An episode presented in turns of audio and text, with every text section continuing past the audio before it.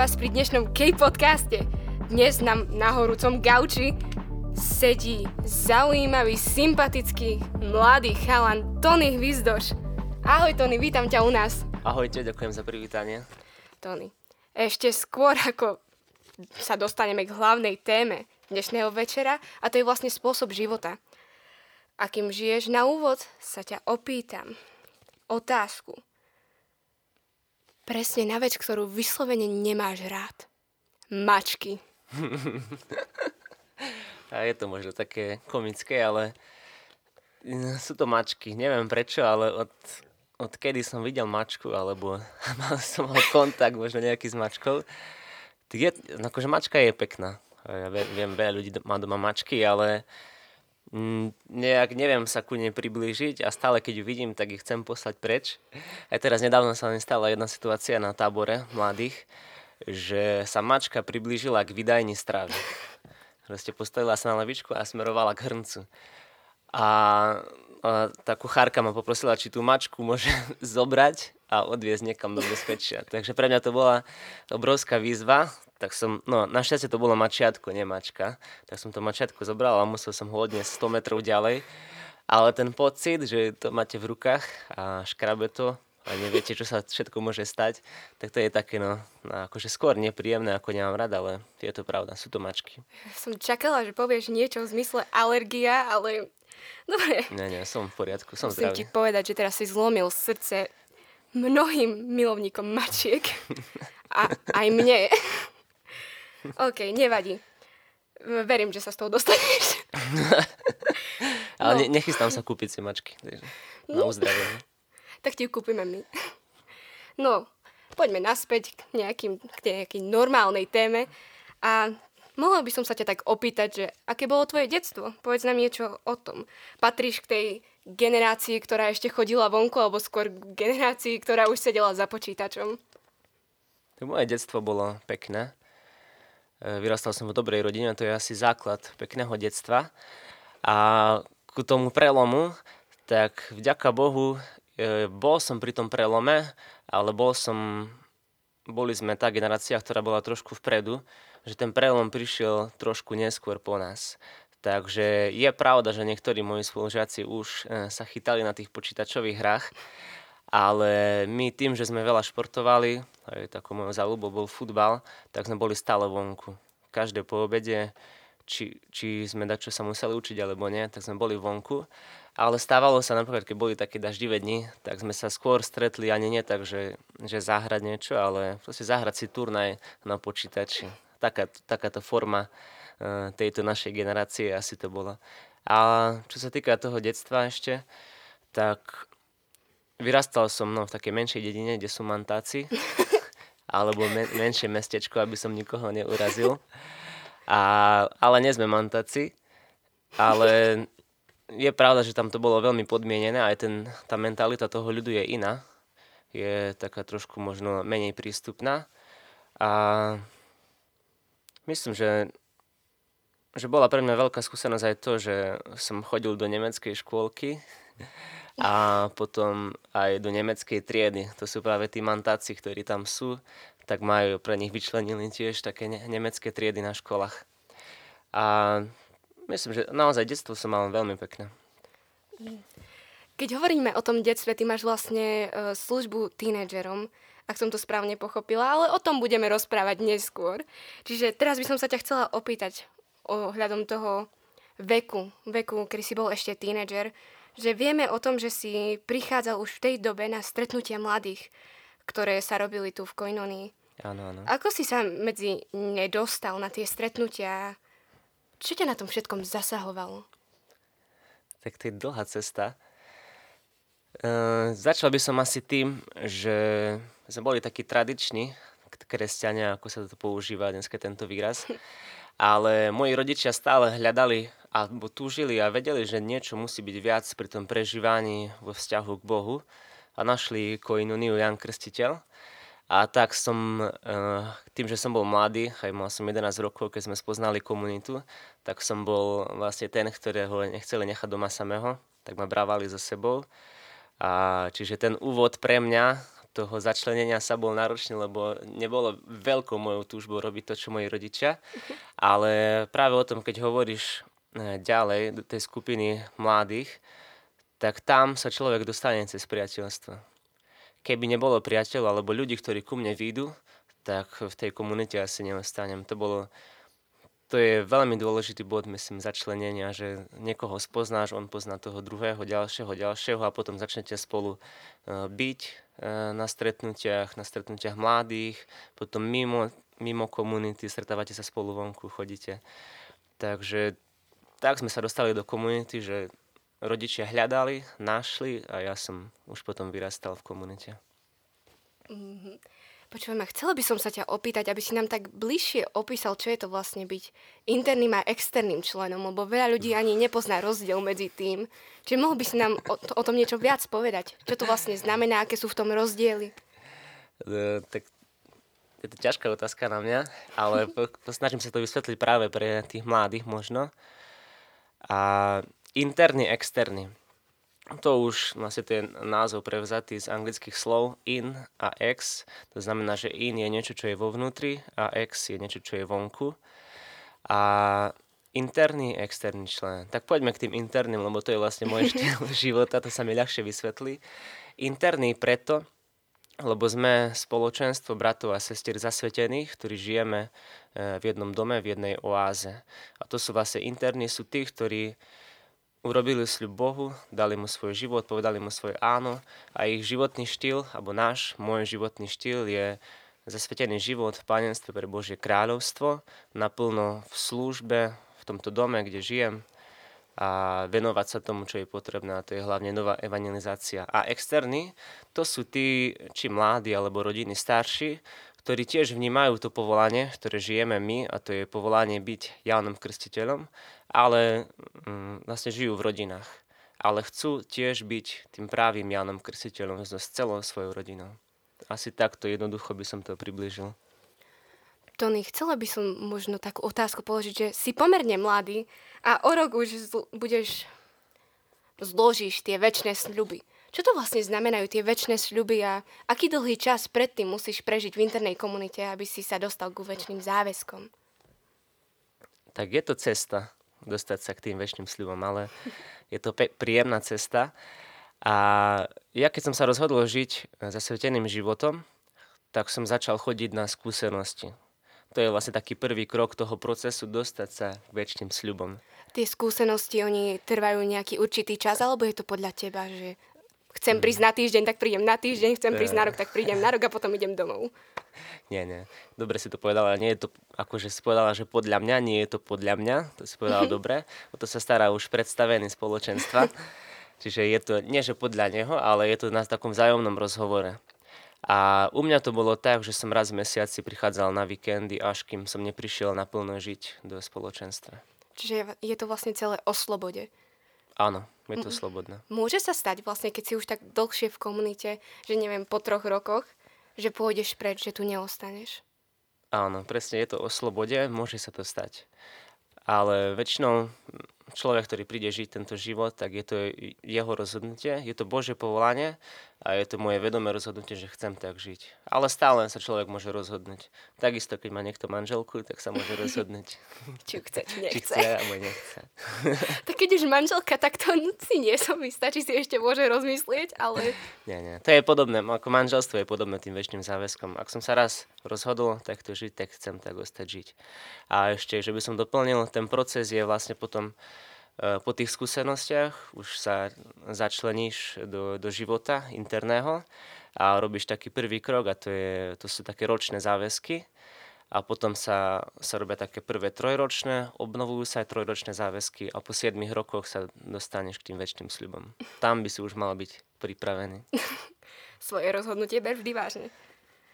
Čomu konkrétne sa vlastne aj venuješ tej komunite a čo všetko robíš v tom inter- no, v tom živote internom? Máš nejaké špeciálne služby? Robíš to, čo ťa baví, alebo skôr niečo, do čoho ťa hodili? Tak, konkrétne služby, myslím, že tým, že máme veľký barak, veľký dom, tak je potrebné robiť veľa vecí. To už normálna taká starostlivosť o dom. Ale také konkrétne a taká možno služba, alebo doslova také niečo, čo, čo odozdávam aj zo seba druhým, tak to je služba mladým.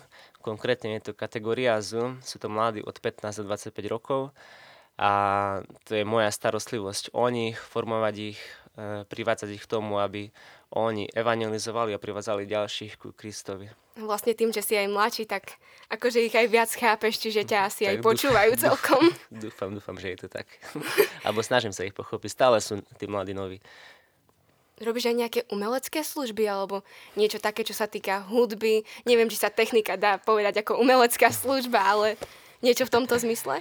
E, je pravda, že tým, že som spoznal komunitu, a komunita je veľmi všestranná, a bol som tiež pozvaný do služby toho animatorstva ku mladým a tam som zistil, že, že mám tiež veľa darov, ktoré by sa mal používať a v komunite som začal hrať aj na gitaru, trošku sa učím na klavír, spievam, keď treba a venujem sa tiež mediálnej službe, to sú, eh, to sú videá, fotky a to, čo je potrebné k médiám alebo pripraviť nejaké veci keď robíme koncerty. No a potom tá technika, tak to sú veci, veci, aparatúry, taká starostlivosť. To je tiež možno aj taká moja jedna zo služieb tu v dome, pripravovať veci na stretnutia a také.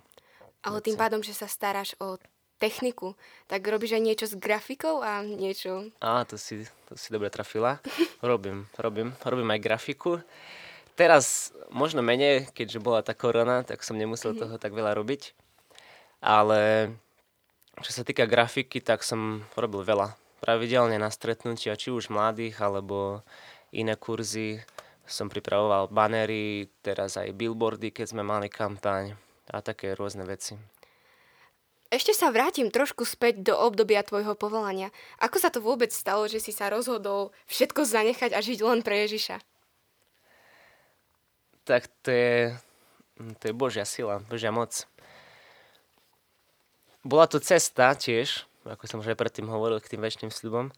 A v mojom živote to bolo tak, že už keď som bol malý, eh, keď som mal asi 12 alebo 13, tak eh, som mal takú tužbu byť architektom a prvá stavba, ktorú som urobil, eh, bola kostol. Čo teraz vidím ako možno aj spojitosť s tým, že už tedy Boh do mňa vkladal niečo, čo, čo, čo budem žiť, že ma on volá do toho, do toho zasveteného a to, to sú aj chrámy, jeho chrámy. A keď som spoznal komunitu a som dospel do takého veku, že som potreboval, alebo potreboval, alebo mladí rozmýšľajú, majú svoje sny, túžby, že čo by mohli robiť, tak v tom čase toho rozlišovania, čo by som mohol robiť, som spoznal aj ten zasvetený život a štýl toho života. A Ježiš veľmi mocne pracoval na tom, aby si ma získal pre seba. A to za tomu ďakujem. A je to jeho milosť, že, že žijem tento život. A stalo sa to tak, že mnohokrát som konkrétne počul od neho, alebo či už keď som sa modlil a čítal som Bibliu, tak boli konkrétne znaky, konkrétne slova, o tom, že mám takto žiť, že mám všetko nechať a ísť za ním. Na posledné také mocné slovo pre mňa bolo z Evanília podľa Jána z 21. kapitoly a 19. verš, kde Ježiš po zjavení vyzýva Petra, že ty poď za mnou. A potom ďalej ten rozhovor, Peter sa pýta, že ale čo bude s tým a s tým a s tým. A každý má, má niečo, čo by chcel robiť, ale Ježiš hovorí, že, že to nechaj teraz tak, že teraz poď za mnou, nasleduj. A to bol taký nosný bod toho, aj doteraz je, môjho povolania. A ešte k tomu, aby som spoznal tento štýl, tak raz sa mi stalo tiež, že, že prišiel za mnou jeden brat, ktorý žil tu vo Vyšnom Klatove v dome a nevedel, čo prežívam. To, že, že Boh vo mne pracuje, že je taká možnosť, že by som žil zasvetený život a ja som chcel niečo iné. Ale tak spontánne prišiel a ma pozval, že či nechcem byť týždeň s nimi, žiť týždeň s nimi, modliť sa s nimi, pracovať so spoločenstvom. Proste byť ako keby v internej komunite medzi nimi. A myslím, že tento, ten týždeň tej skúsenosti, takej intenzívnej, bol veľmi potrebný preto, aby som sa rozhodol žiť zasvetený život. Začalo sa mi to páčiť, ten životný štýl a to povolanie vo mne bolo, čiže sa to pekne spojilo, že aj to rozmove, ktoré som možno potreboval, uh, sa mi páčilo a povolanie do mňa vložil Boh, tak som mu povedal, že áno, idem do toho, že chcem žiť pre teba naplno. Ja neviem ani čo k tomu dodať. Bolo to veľmi krásne povedané. Možno by som zavodla do jedného slova, ktoré si povedal na začiatku a je to slovo sny. Chcela by som sa ťa opýtať, lebo každý človek sníva sny. A snívaš ešte ty nejaké sny? Môžeš niečo prezadiť o tvojich túžbách na ceste za pánom a v rámci tvojich služieb? Hm. Je pravda, že mno, poznám ľudí, ktorí si píšu taký zoznam snov svojich. Ja taký zoznam nemám. Možno ty máš, neviem, či máš. Tomu ver, že áno. Máš. Ja som to nikdy nejako neriešil, ale mám také svoje túžby, ktoré ožijú, alebo ktoré sú prítomné. Možno z takých prvých, eh, z prvých takých túžob možno ako mladý človek, alebo taký, ktorý má rád športy, adrenalín, tak môjim najväčším snom, eh, čo sa toho týka, je proste zjazdiť nejaký alpský vrch tým, že vyskočíš z vrtulníka na lyžiach a proste ideš. Čiže viac športovo založený človek. Áno, viac športovo, ale toto je taký môj sen, kde viem, že adrenalín by som mal 3000 a že vyskočíš z toho vrtulníka a pustíš sa svahom dolu na lyžiach, za tebou možno lavina, niekto ti robí video, ale toto je taký možno, toto je taký môj sen. Ja verím, že keď sa mi to nesplní na zemi, tak v nebi to bude mať. tak určite verím, verím, že áno, keďže, keďže Boh plní túžby. A takým snom, čo sa týka tej služby mladým, tej kategórie Zoom, tak určite je to, aby som videl tých mladých zmenených, aby som videl tých mladých zapálených, že budú chcieť slúžiť a budú chcieť robiť veci pre Ježiša a získavať ďalších mladých pre Ježiša. A potom takého interného života sen môj, alebo to, čo, čo ma najviac tak fascinuje, je to, že keď vidím, že ďalší mladí prichádzajú a chcú žiť zasveteným životom. A môjim snom je, aby som videl mnohých mladých uh, takto prichádzať či už k nám, alebo do iných oáz, alebo do iných uh, kongregácií, alebo reholí, že by mladý človek už vedel a rozhodol sa žiť pre Ježiša naplno. To je takým môjim snom ďalším. Možno práve nás počúva človek, ktorý nad týmto všetkým rozmýšľa, možno cíti povolanie a chcel by možno aj vozť, ale bojí sa. Čo by si mu doporučil, čo by si mu povedal? Povedz mu niečo viac o živote, ktorým žiješ. Nejako ho povzbuď, aby vedel, že sa nemusí bať. A ďakujem za priestor.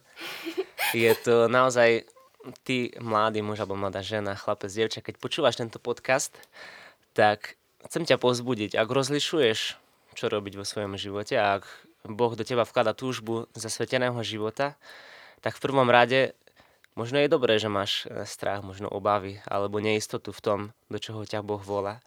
Ale čo je potrebné, nebuď ako ja, nečakaj 4 roky, ale potrebné je urobiť prvý krok.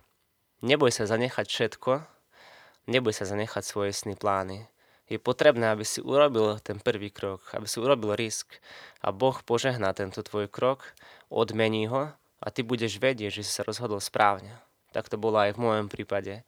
Ja, kým som sa nerozhodol žiť zasveteným životom, odkedy ho Boh vložil do môjho srdca, stále som prežíval nepokoj.